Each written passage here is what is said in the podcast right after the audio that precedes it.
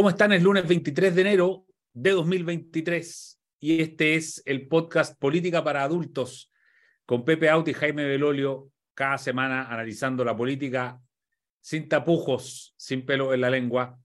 Hoy día nos toca partir por Jaime Belolio y vamos a ir directo al grano.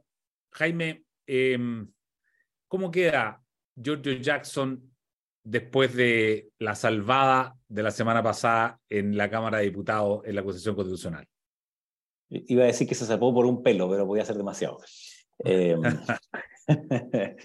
a ver, eh, yo creo que evidentemente queda muy dañado. Eh, y queda dañado porque eh, aquellos que eh, votaron por, que, que de su propia coalición, que votaron en contra de la acusación, le tienen que haber exigido una cantidad de cosas gigantescas. Él sabía que si esto pasaba al Senado iba a quedar a, a merced de lo que iban a hacer un par de senadores del Partido Socialista, eh, que, no le tienen mucho cariño tampoco a cierto tiempo, y probablemente no iban a aprobarla, pero obviamente iba a significar algo, eh, algo doloroso, digamos. Y creo que queda muy dañado porque cuando hasta la ministra vocera tiene que salir a decir, bueno, aquí no estamos juzgando la personalidad de alguien o el carácter de alguien, es que deja sentado ya oficialmente que el tipo es un arrogante, eh, que la humildad es algo que no, no, no, se le conoce, que es una persona que no genera empatía ni acercamientos con aquellas otras personas eh, que, no piensan como él eh, y que no es capaz de generar equipo, digamos. Entonces, eh, dado eso, la pregunta es, ¿por qué sigue siendo ministro?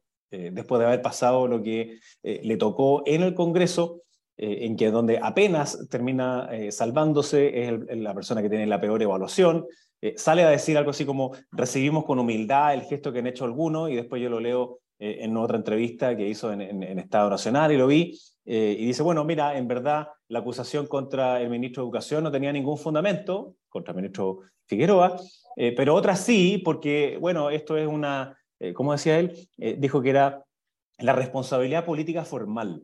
Ese fue el estándar que él fijó, ¿no? Las acusaciones constitucionales son para hacer valer una responsabilidad política formal, sin importar cuáles eran los antecedentes jurídicos, los antecedentes de hecho.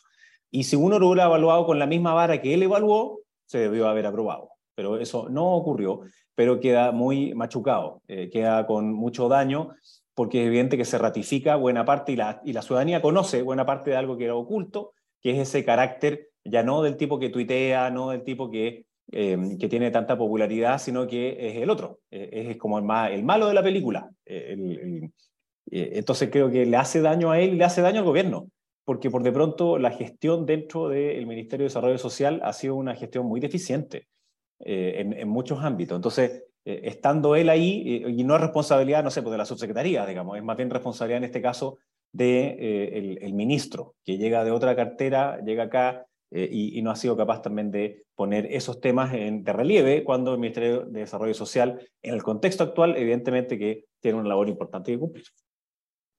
Pepe, ¿cómo queda George Jackson, tu ex colega? Eh, yo creo que eh, queda herido en el ala, ¿ah? porque, porque su salvación va acompañado de una humillación y un escarnio público. La verdad es que al final la votación fue relativamente amplia, 60, 82, 68 en la práctica, porque tú sabes que las pensiones se suman al rechazo, en este caso, y, la oposición estuvo lejos de conseguir porque se alinearon demócratas cristianos y ex demócratas cristianos, y además tres votantes de derecha se desalinearon y actuaron siguiendo su convicción. Eh, la verdad es que Lavín difícilmente podía argumentar eh, en favor luego de haber argumentado en contra en dos comisiones de la que fue sorteado, y a mí me parece un acto de mínima consecuencia. Yo, a mí, a mí primero, me, déjame un comentario, me, me produce ira eh, el Festival de Acusaciones Constitucionales. Que los mismos que denostaron la acusación, que dijeron con precisión, que me acompañaron o, o, lo, o estuvimos juntos, más bien, denunciando la pervención del instrumento de acusación constitucional, que luego alegremente concurran a convertir la crítica política, la crítica personal en una destitución, un intento de destitución constitucional. O sea, francamente, no me cabe en la cabeza de amigos míos ¿ah? que se comporten de manera tan distinta cuando son gobierno que cuando son oposición. Es lo que yo le criticaba a Jackson y lo suyo. No pueden ser distintas personas cuando están en el gobierno que cuando están en la oposición. Y, son distintos, ¿ah? parecen mutantes. Escuchaba a la vicepresidenta Catalina Pérez decir eh, cómo se ha pervertido el instrumento democrático de la votación constitucional. Yo le tuiteé y le dije, estoy completamente de acuerdo contigo, pero siempre, cuando estás en el gobierno y cuando estás en la oposición. ¿ah? Entonces, primero me produce esa, con mis amigos, con los que construí una relación eh, del centro y de la derecha, votando a favor de acusaciones constitucionales que francamente no se sostienen desde el punto de vista de la transgresión constitucional. Ahora, el efecto, por supuesto, es una crítica política casi unánime, ¿ah? eh, pero te quería comentar, porque la suerte de Jackson está muy vinculada a la suerte de Boris, y están casi hermanados en la caída de valoración y de rechazo. ¿ah? Eh, un poquito menos por razones adicionales Camila Vallejo, pero son parte del mismo núcleo. Del núcleo, central. ¿ah? del núcleo central, te digo. Exactamente, son los dirigentes emblemáticos del proyecto que fracasó, de la refundación del país. Y, y claro, no si estuviera en sus zapatos, francamente, retomaría su proyecto original. Pedro Jackson, hace un año, pensaba que eh, iba a ir a Londres a completar sus estudios y hacer un posgrado para luego volver a, continuar su, su, desempeño y su carrera política. Eh, yo creo que eh, a estas alturas no le sirve al gobierno y tampoco le sirve a sí mismo. Es decir, yo haría una pausa, porque fíjate que cuando tú te metes en los nervios de la gente, ¿ah? es muy difícil revertir eso, porque piensa tú que hace, eh, estoy hablando del 2017, George Jackson sacó récord de votos en Chile. Superó la barrera de los 100.000 que no habíamos superado ninguno. Yo una vez saqué el máximo de votos, el número, 82.800 votos. Eh, me seguía Monker, eh, Cristian, y George Jackson batió ese récord. Superó los 100.000 votos. Es decir, era un tipo querido. ¿ah? Para sacar 100.000 votos y arrastrar de elegir tres arrastrar a dos, sin votos casi, ¿ah? Eh, para pasar a ser uno de los políticos con menor aprobación y mayor rechazo. ¿ah? Entonces, yo digo, eh, tú tienes que saber dar un paso al costado cuando ya no lo está sirviendo a tu proyecto eh, y, recoger cañuela y, retomar un camino posteriormente. ¿ah? Es lo razonable. Ahora, seguramente esta conversación está en curso, porque es obvio que hay en curso un ajuste, eh, y lo anunció la, la ministra del Interior el fin de semana, un ajuste además que tiene que ver con el reconocimiento por fin de que hay dos coaliciones que son de tamaño e incidencia equivalente, aunque mi tesis es que en la elección del 6 de mayo se va a mostrar que no hay tanta equivalencia, ¿ah? Eh, pero hoy día, como no ha habido elección, son dos realidades equivalentes y la verdad es que el gobierno todavía funciona como si hubiera una coalición y un aderezo. ¿ah? Eh, Pepe, déjame, déjame quedarme ahí contigo y, después quiero ir, ir donde eh, Jaime para lo mismo. Eh, a propósito del ajuste, porque claro, tú lo dijiste, ¿no? Era una, una, de las cosas que yo traía para poner arriba de la mesa. La ministra Toalla en una entrevista, eh, en la tercera, dice, viene un ajuste donde dice que eh, lo que tiene que pasar acá es que las fuerzas tienen, hay que rebarajar el naipe, básicamente. Y eso va junto, o sea, ayer, justo cuando salí de esa entrevista, eh, la ministra eh, Camila Vallejo decía queremos una coalición, queremos una sola lista que ojalá vaya de la DC al PC. Y la presidenta del Partido Socialista, Paulina Bodanovich, lo mismo, ojalá de, de la DC al PC. Y yo me acordé cuando vi eso y dije, oye, aquí esto claramente es una embestida para tratar de conseguir, incluso ofreciendo rebarajar el naipe del poder en el gobierno, para tratar de armar esta lista única. Y yo me acordé de ti, porque tú dijiste es un suicidio para el gobierno eh, ir en una sola lista, y resulta que aquí están haciendo todo para ir en una sola lista. ¿Cómo te lo explica el tema? Bueno, las señales que yo he visto eh, son más bien de descenso del dramatismo y de, y de pérdida del, de hecho, la propia, la propia ministra Togada dice, bueno, los procedimientos electorales son una cosa, ¿ah? eh, y poniendo el foco en la política, que es donde tienen que ponerlo. ¿ah? Eh, yo creo que el gobierno ha entendido que no puede demonizar la idea de que la centro, el centro izquierda compita como tal en la elección y busque sus votos propios, porque al final le van a servir. Yo creo que eh, después de esa elección, naturalmente, el gobierno va a buscar ¿ah? Su proceso de mutación no ha terminado, como digo yo. En pleno, en pleno curso. Ahora, eh, vamos a ver los próximos días, pero mi impresión, lo que yo he visto a través de mis conversaciones, es que la presión dejó de ejercerse de la manera, a lo menos, en que se ejercía hace semanas atrás. ¿ah? Y cuando yo escucho, por ejemplo, a la presidenta del Partido Socialista, eh, claramente dice, eh, bueno, puede haber una o dos listas y nosotros tomaremos la decisión. Ella tiene una posición respecto de en qué lista ve a su, partido.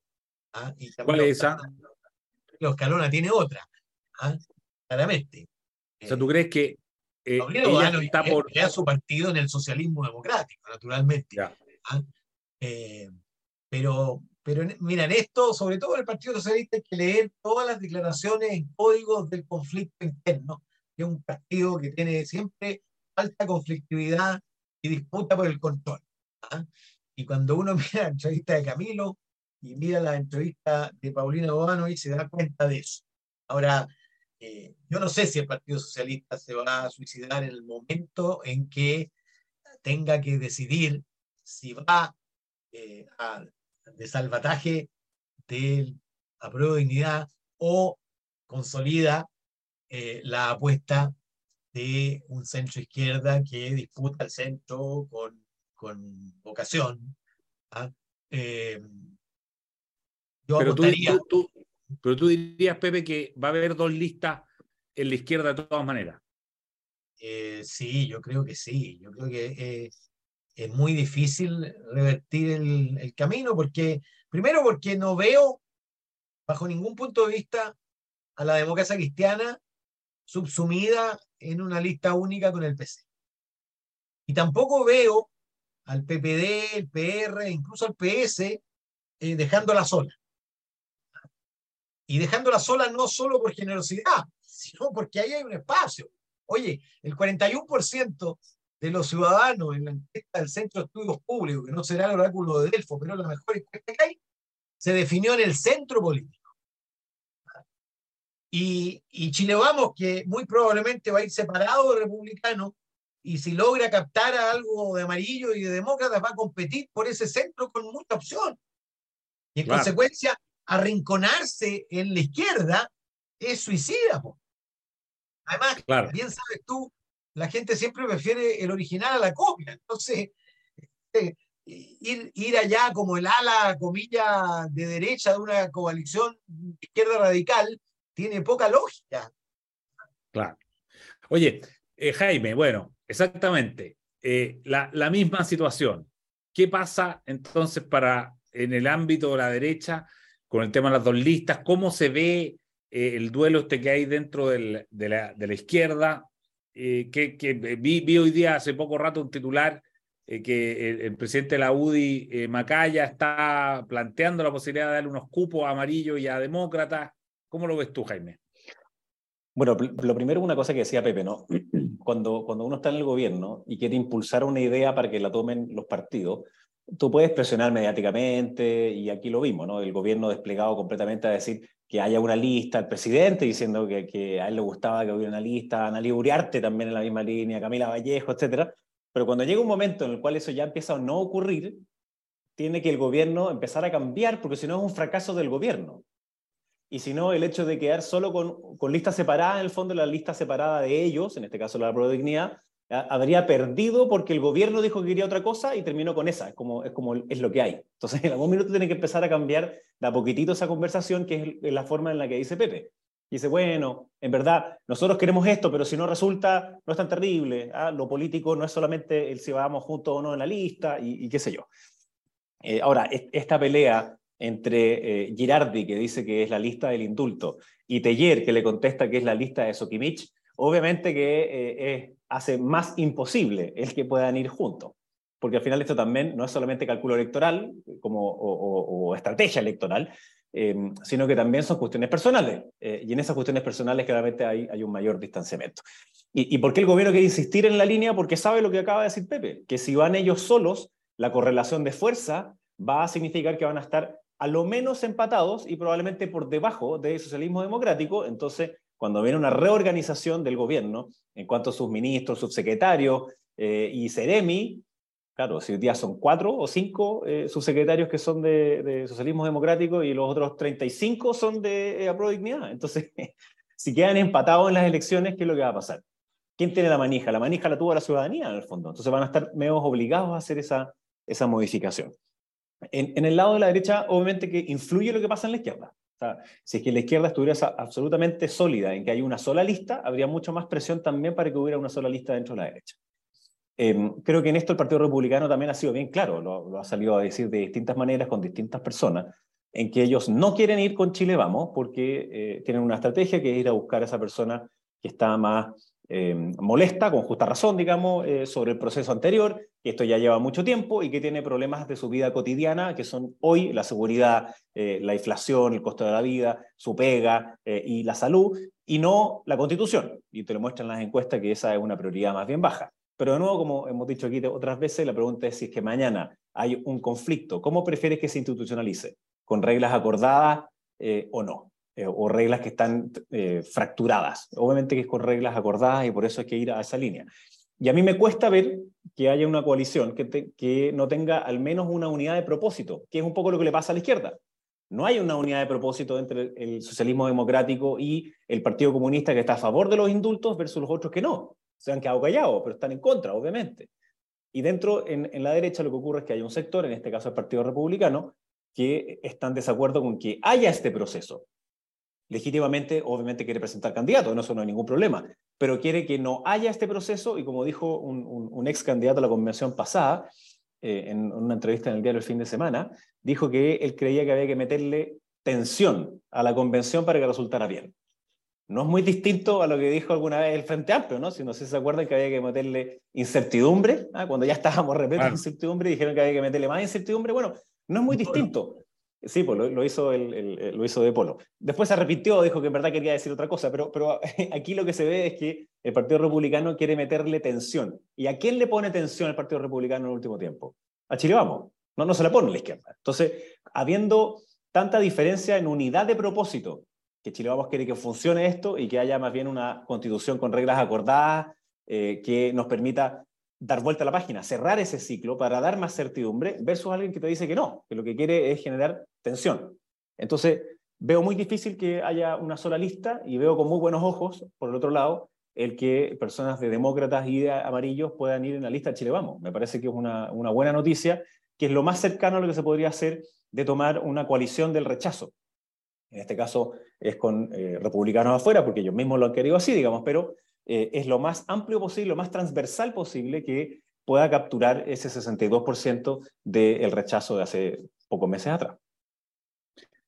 Pepe, y tú, ves que eh, eh, el tema de los indultos no, no amaina, no, no sigue adelante. Tú te fijas que ahora, esta semana, se vota la acusación constitucional a la ministra Marcela Río. no, no, no hay mucho, no parece haber mucho ambiente de, aprobarla, da la sensación, pero igual vamos a estar buena parte de la semana de nuevo hablando de los indultos y no hay manera de, de salir de ahí. Eh, y efectivamente la ministra Carolina Tobán en esa entrevista ayer hablaba de, de, un nuevo comienzo, decía cuando se cumple un año el gobierno, ahí efectivamente dar una nueva, y trató de, de, mostrar un camino como más positivo, como diciendo que, que vienen eh, tiempos mejores. No sé si tú estás de acuerdo con ese diagnóstico. Bueno, primero espero, espero que no conviertan a la ex ministra Ríos, que asumió su responsabilidad política, en un sucedáneo. Convengamos que es un sucedáneo. Una chiva expiatoria, dirían las feministas. ¿ah?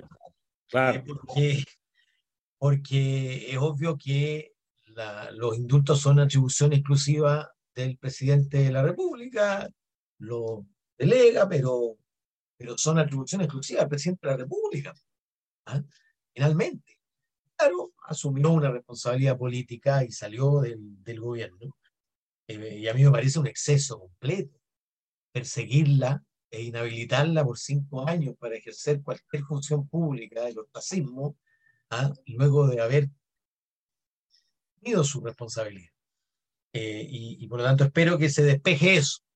Pero yo te decía la otra vez que va a ser difícil para el gobierno pasar a otra cosa mariposa eh, sin eh, dar una señal de corrección. Por mínima que fuera, por mínima que fuera, o un intento. Ahora esto, esto está, entre paréntesis, hay a la espera una solución del Tribunal Constitucional, porque hubo una presentación al Tribunal Constitucional. ¿Ah? Y anda a saber tú, eh, en una de esas, eh, nos sorprende. Nos sorprende. que para algunos incluso podría sorprenderlo positivamente, en el sentido de que eh, en el gobierno algunos dicen hay que enmendar, pero no podemos hacerlo. Por lo tanto, si el tribunal nos obligara, algunos lo harían alegremente. Claro. De alguna manera pasarían a otra fase, efectivamente. Ahora, nada, nada es eterno también, ¿ah? porque tú sabes, hoy día la agenda circula con tal velocidad que una cosa empieza a matar a la otra.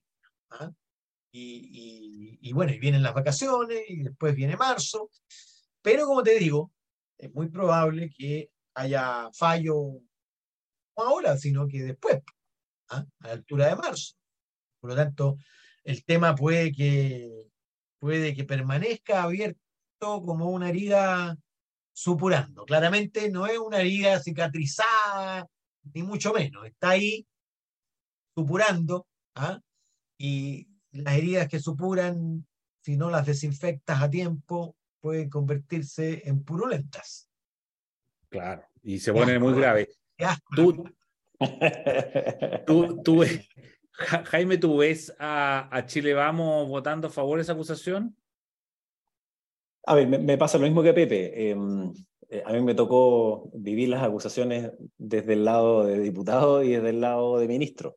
Eh, y claro, lo que a uno le sorprende es la liviandad con que algunos de gobierno hoy día se han vuelto a la chaqueta. O sea, ponía eh, el caso Pepe de la diputada Pérez. ella, en la misma entrevista donde decía, eh, que se habían saltado todas las reglas y ahora esto era como extra constitucional, la periodista le preguntaba, bueno, pero, pero usted firmó varias de las otras y la aprobó. Ah, no, no, que esas tenían legítimo derecho y esas estaban bien presentadas.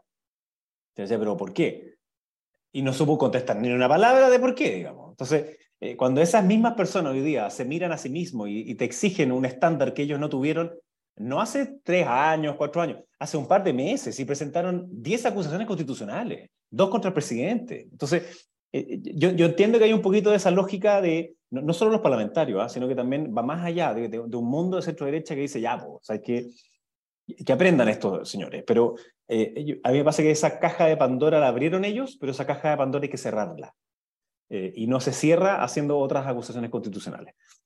es claro que Em, la ministra Ríos no, no tiene eh, la mayor responsabilidad con respecto a lo que pasó, pero sí creo que hay que ver cuál es la responsabilidad que tiene ella sobre los dos nombres que se colaron en la lista. Eh, O sea, no sabemos todavía la historia completa. Eh, ¿quién, ¿quién, los metió? Eh, ¿los, metió presidencia o, o, los metió justicia? Justicia sale a decir que esa no era la lista, que tenía que ser otra. Bueno, ahí hay parte de esa responsabilidad que tiene que hacerse cargo eh, alguien al menos, o de develar la, la, verdad, y el actual ministro no quería decirlo. Yo entiendo, Jaime, que hay una comisión investigadora. Sí, hay una comisión investigadora. Y, sí. lo, que la prensa dijo en su momento, que justicia declaró que había un error, lo enmendó sacando esas dos personas y eh, luego la eh, presidencia lo corrigió y poniendo a las dos también. A las dos personas. ¿Ah? Claro. Eso es. Entonces, claro, entonces, y, y, ahí entonces uno puede ver que, eh, que algunos de esos, em, de esos mismos indultos que se hicieron no cumplían ni con las reglas internas que se había puesto el propio gobierno, ¿no? De personas que no hubiesen tenido previamente condena por delitos comunes, em, que eh, ya había uno que tenía cinco eh, condenas, 26 detenciones, pero cinco condenas, varios de ellos con violencia intrafamiliar. Entonces, obviamente que el gobierno se ve complicado con esto y no lo va, no, no, este es su cabal, o sea, no hay ninguna duda de que los indultos hasta hoy es el cabal de este gobierno, autogenerado y con todas las esquilas que esto pueda significar.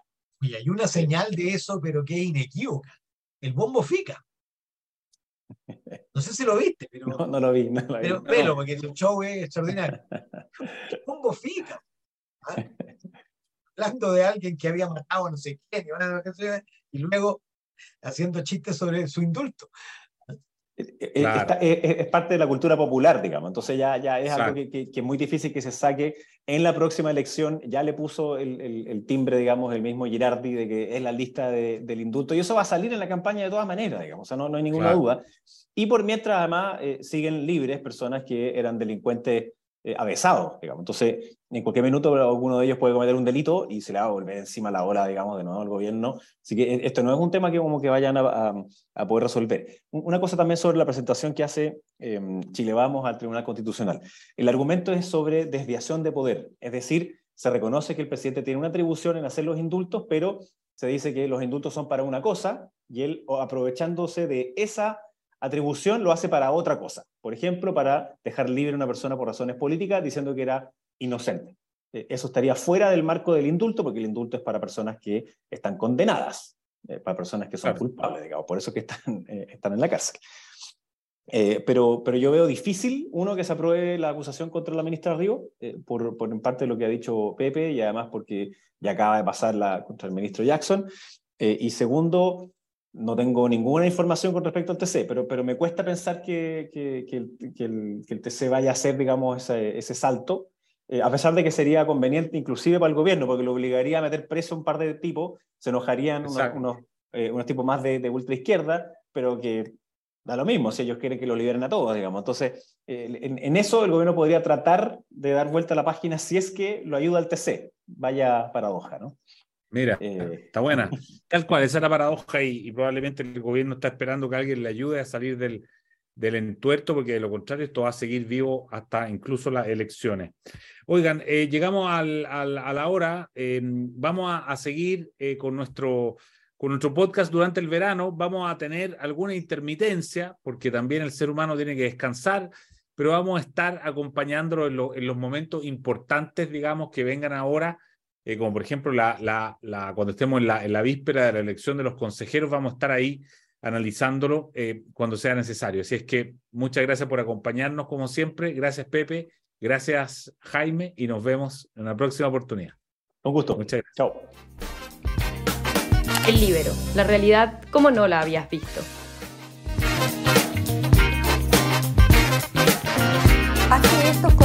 lleguen más lejos haciéndote miembro de la red Libero.